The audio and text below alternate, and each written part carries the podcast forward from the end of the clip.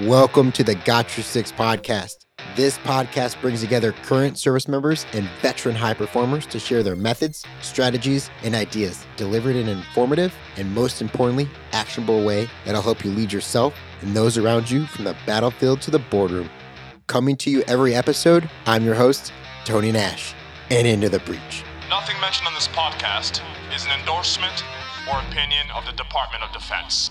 I got your six, we got your back. Got your six, we got your back. Got your six, we got your back. I got your six. Sixers, what an absolute treat we have today. Dan Horgan is with us, Special Projects Manager, Marketing Extraordinaire over at Black Rifle Coffee. I know he doesn't do a lot of podcasts, so I'm like, I'm literally, and I'm going to show him, I'm pinching myself uh, because I'm stoked you're, he's here. Dan, welcome to the Got Your Six podcast. Tony, yeah, no, thanks for having me. And you are definitely pushing me and making me blush. We call like we see it here at the Got Your Six podcast. Uh, as we were talking beforehand, you told me a story that you haven't shared before. It's how you got into Black Rifle. If you wouldn't mind just kind of telling us the backstory of that. Yeah, it's a military transition story. So I retired from the Oklahoma Air Guard uh, November of 16, was working some overseas contracts came back. Anyway so i'm uh, basically an analyst of like a almost like a sergeant major for an aviation company in oklahoma city. My wife is guard was getting full-time orders down to san antonio. And i immediately was like yeah let's do it. I mean i'm going to leave this really good job. But the things that got in my head as um, again as you know a veteran was i was like yeti will pick me up black rifles in san antonio and then even grunt style it didn't pan out like right away, right? I mean, the cards just didn't fold or go as the way I planned, but it was like two months. And so I was always on Indeed. So I'm on Indeed. And next thing I know, I see a job description that says executive assistant slash project manager for the CEO and co CEO of Black Rifle. And I'm like, boom, me, done. And I apply and I didn't hear anything for like a few days, right? And everybody knows how that goes because you don't know how long it's going to take. Well, I end up, right? Because huge LinkedIn fan. So I ended up direct messaging the, our former chief operating officer, Scott Harvey. I DM Scott and I said, because the job description on Indeed literally read they wanted a transitioning, I believe it said transitioning 03 who used to be a general's aide. And right with my ego a little bit, I said, how about a combat E7 who's worked for a CEO of an aviation company? I don't know. It uh, timing and luck played into that. Scott bit off on that direct message, had an interview a few days later, and then started a week after that. As we talked, right, that's not the way to do it all the time. But when you show others the value you can provide, where it's not a selfish thing, it's just like, I understand what you're looking for. Here's how it looks in practice and where I can deliver. I think really is something, you know, we can all kind of learn from. Sure. To take what you learned from the military and what you constantly implement now at Black Rifle, if you had to pick one thing, what do you think that is? You know, one of the things I see really, and I've, I've actually thought about it, is it's even like you said, like I, I was early uh, logging into the podcast. Reliability. Really, that is a skill set. You know, if you're successful in your military career, you're reliable. And if people know they can rely on you, you are an asset, right? And what do you do with an asset? You mostly, mainly keep that asset. So showing that reliability day in and day out is is a huge thing that I because that's what it did for me. You know, twenty some years right in the the active duty Air Force to the Air Force Reserves to the Air National Guard. Show times in PT at zero five in the morning, but maybe the night before, you know, we didn't get done till midnight, you know, partying or something crazy. Reliability is still showing up at five a.m. So was that something that you gained when you joined the Air Force, or did that reliability like was instilled in you throughout your life before you joined the service? Yeah, I might be one of those weird cases. So I'm an only child. My mother raised me. I went to a high school in Towson, Maryland, and it was a private all boys high school, like sport coat and tie. I think that really groomed me for that responsibility. You know, I did college for a little bit, but then that's when I ended up joining the Air Force. So, I mean, I don't think it's something you're born with if, if people think about some of those skill sets, but I think if you have the right environment, the right mentors, you know, mentors, whether, you know, parents, teachers, friends, right, who you associate yourself with, that reliability, something like that can be can be taught and learned. How have you been able to create that environment for others that might not have had the same kind of upbringing of reliability within the organization that you you know you have at Black Rifle?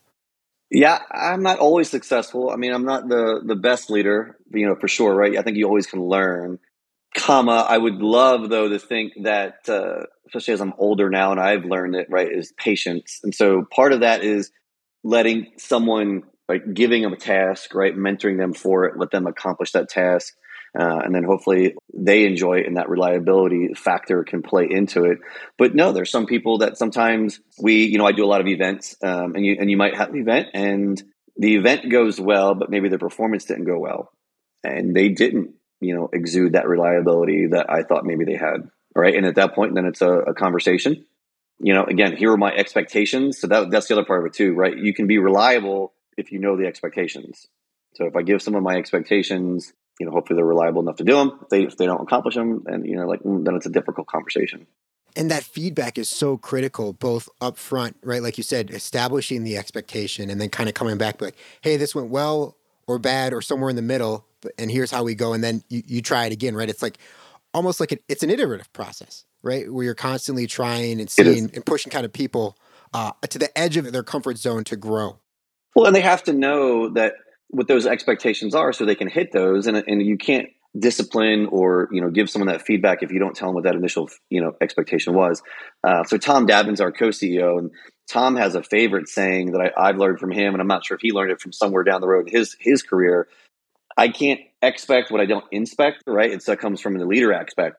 That's one of my favorite ones. And so you know a lot of these events like sometimes people are like oh my god you're going doing some really cool stuff. And i do i get to go to those but it's because i'm inspecting but i'm also making sure that i am giving those expectations. So as you constantly like learn and grow as a leader where are you challenging yourself now? Yeah some of the stuff that's challenging for me is is almost just still finding out what you want to do uh, with your life even at, so i'm 50 and then the, some of the things that i've done. So the challenge is actually to determine what I still want to be when I grow up, right? Being a jack of all trades, you know, you see a lot of stuff. Jack of all trades is great, but like, you know, you got to specialize in it. Um, you know, recently I've, I've, had I've had people ask me like, well, what do you want to do? And you know, and I would tell you, unfortunately, I know a realm, a theme of what I want to do, but I almost can't narrow it down. And so that's a challenge for me.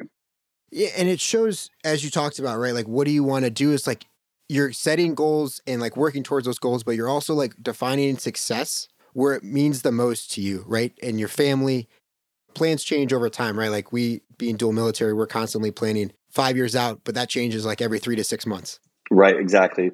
To be so intentional to continue to define what success looks like for you and those closest to you is very powerful because you don't allow yourself to kind of get sucked into a specific path, right? Like you like you said you have a framework, but that that's better than just saying like I want to do either everything or I have to do this thing in order to find happiness. It, it is well, and that's the thing though. It's different than the military. So on the military side, right, you're not a profit. You're not profit driven. You're either going to be very job specific driven, you know, career driven, right, rank and things like that. You know, a company like Black Rifle, you know, we're a profit company. So I understand, even though I didn't grow up in that world in a sense, is that you know it's profit driven. So where am I going to provide value that's going to add revenue to the company and not on the other side of just you know spend the company's money. So uh, things like marketing you know marketing you get a couple million dollar marketing budget you know you better double or triple it right? Um, these events that i get to do sometimes you know the, the buzzwords roi right the return on investment you, you might not see it but you know there's a lot of different avenues to be able to determine that data. You know brand awareness from the social media you know are you doing impressions for us, are we doing coffee club subscriptions? Yeah, so you constantly have to evaluate that. But that's one of the things that really for me that I harp on is again that you go back to that reliability is how am I also providing value that's going to add revenue into the company? Understanding that you have to be profit driven, but really you're, you're foundationally built on a purpose driven mission is really kind of what has helped you succeed so much, not only personally, but professionally since getting out. I think it has. And even when I, so Black Rifle wasn't my first. I did contracting, government contracting. I call that the cheating, right? So I used my JTAC skills and did a bunch of ISR work, you know, over in Afghanistan. But that's still, I mean, it was a, you know, it's a civilian company, you know, but you're, you're doing your same job you're doing in. But then when I came back from Afghanistan contracting there, there was an aviation company in Oklahoma and I was doing the same ISR stuff, but then it was kind of my background led me into working for the CEO and that's where like I have you know I got to attend a board meeting. I you know got to, they sent me over to London to go talk to you know potential uh, buyers that bought the company. And so you get to see that. And so when I came in with Black Rifle, it's kind of the same thing. Um, you know, I worked directly for Evan, like so learning revenue and and brand and customer service, right? The customer experience and how that lifetime value. There's all these you know buzzwords and, and things in the marketing. Your lifetime value adds up because sometimes maybe it isn't the profit, right? Sometimes it is just the customer experience, right? And what you do, um, surprise and delight, right? Surprise and delighting customers is key. That can not only be applied in the business sense, but also like personally, right? Like it's under promise and over deliver when you're talking to somebody. It's another favorite phrase. Yep. Well, the reverse is horrible. Over promising and under delivering, right, is the worst. Because it goes back to where we started this conversation is reliability. Evan created, we call it the three P's professional, polite, and positivity and then being positive. And like that's a reliability factor. If you're reliable to maintain those three core you know the three p's right you're showing your value even from there. You miss one of those or trash one of those yeah now you're becoming a liability. Absolutely and keeping that so front of mind it influences every decision made every action taken because that's what the culture organization is built on Right.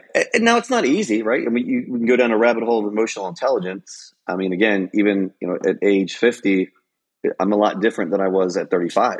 You know, I, I can look back at old decisions and be like, I wish I would have been emotionally intelligent as I am now, you know, uh, but even that, you know, again, I know the other day I, I lost, I kind of lost mine. I got a little emotional on something and, but you're human, but I do feel I'm one of those, I guess ageism, I think as you get older, hopefully your emotional intelligence gets gets better. And I definitely feel like mine has. So you know, like you said, you've understand that you're continually growing. And emotional intelligence is, is something that you have to experience and gain and fail a little bit.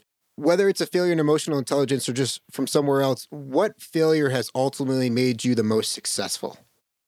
Oh, um, without getting into any details, there was uh, no. I was. I, some of my background can be is kind of all over the place, but it was right towards the end of my career. Actually, something happened at my my my TACP unit in Oklahoma. I really wasn't happy with it, and I made a I wouldn't say poor because, but it was a good decision as as I look back on it. But if I would have been emotionally intelligent, I know how I would have handled that situation different, but not caused me to make an emotional decision. But it was still good because I like you end up. It's anything if you turn it around so you can see, all right, hey, I just made this emotional decision and I can't take it back. But now, how do I turn that to the positive?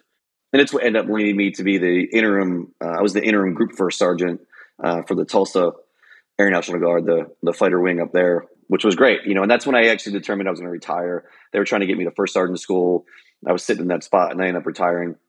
But again, I that is one of the incidents uh, that I know happened that I look back and I I re I could replay it and I know exactly how it went down. And you know, you just never know how things turn out. But again, being on the positivity side, of the positive, you know, it, it definitely did. I mean, it gave me a chance to to again. I mean, I, I was the, the, interim group first sergeant for the for the fighter wing, which was great. Which is a massive deal because uh, let's just give people context of how big that organization is. Yeah, I don't know the bodies, but it's an F sixteen, so, so it's a fighter wing, and the group is below the wing. So wing would be your top echelon, and group, right, and then squadron. Yeah, so it's the middle, um, and it's a board, right? You had to, I had to go in front of a board and, and compete against a lot of other E7s, you know, in the Air Force that, you know, had a good background. And so, yeah, and I felt great to be selected. It just happened to be, again, at a point in my career too, where I was hit about 24 years. And yeah, I just, I knew, I knew it was time for, for me to retire, but you know, but again, that decision to go up there to that unit was, you know, I can definitely trace that back to this one incident that happened.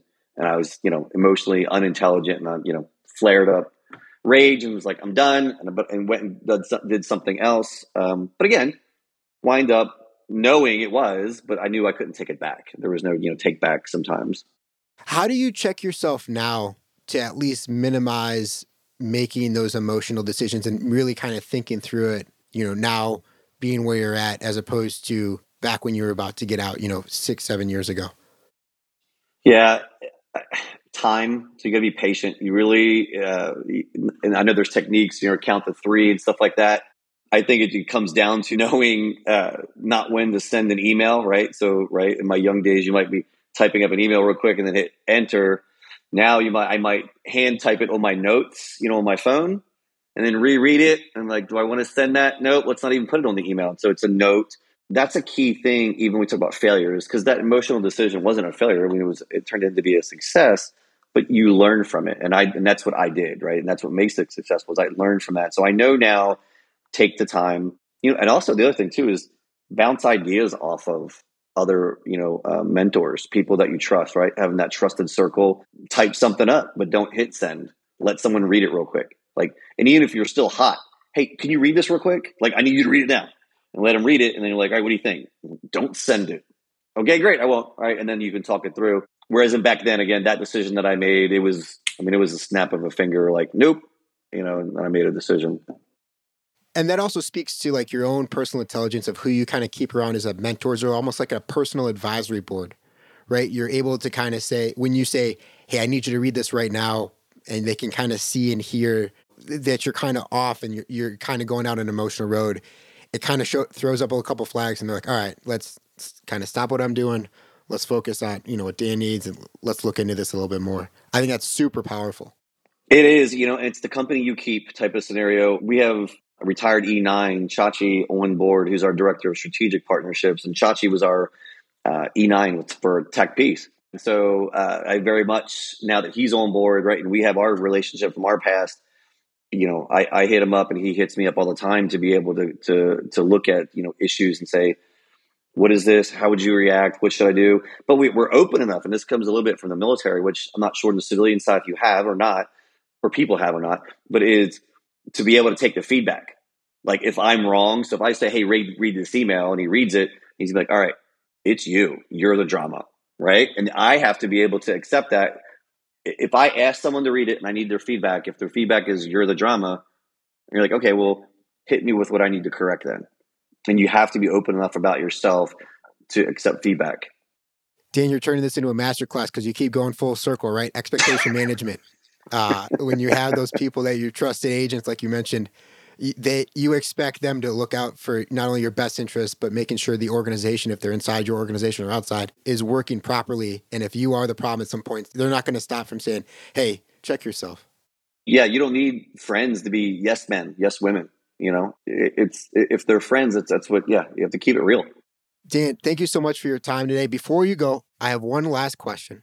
Dan horgan how are you better today than yesterday I am better today than I was yesterday because every day I do wake up and I'm thankful and I'm positive for the things and then the people in my life. Beautiful wife, you know, four children, and then just all the friends that I have. And you can look back and you can say, there's so many woes, right? We'll make a joke. My leg is all busted up. I get it. And I could be in anyone, you know, something happens to you and you could be so woeful. But that one busted leg is one thing compared to I can I could do a laundry list of the things that I'm thankful and positive for. So every day as as I do that, it, it makes me better each day. What does that thankfulness, gratitude, mindset piece look like? Do you write it out? Do you say it to yourself? It's uh, to myself. I've read a lot that people can journal and writing it down. Um, and I do like to write, but I find out sometimes I end up being lazy and I don't write it down. Um, so it's more an internal check, right? Even when you're showering, there, there's any time, right? I mean, you're in the shower, you're by yourself, you're not meditating, but it's a perfect time to be like, okay, checklist, chuk, chuk, chuk, chuk, got it. I love that. Once a TACP, always a TACP, right? Going through the checklist. yeah, right. Dan, thank you so much for coming on. Before we go, though, where can people go to connect with you? Yeah, I'm on two platforms. LinkedIn is obviously my uh, first preferred platform. So, you know, Dan Horgan on LinkedIn. And then Instagram, so Dan underscore Horgan underscore is on Instagram. Those are two main places that uh, you can find me and hopefully connect. And we'll make sure we link that in the show notes so you can connect with Dan, the man himself. Dan, again, thanks for coming on and thanks for having our six. Thanks, Tom. Sixers, thank you for listening to another episode of the Got Your Six podcast. If you got something out of this, be a battle buddy. Share with a friend, pass it along, If you're listening on Apple or Spotify, make sure you leave us a review and give us as many stars as you think we warrant because we love what we do here at the Got Your Six podcast. We're always adapting and evolving this podcast because of you, the Sixers. And if you're listening on Spotify, hit that follow button. You'll never miss an episode when we drop new ones every Monday.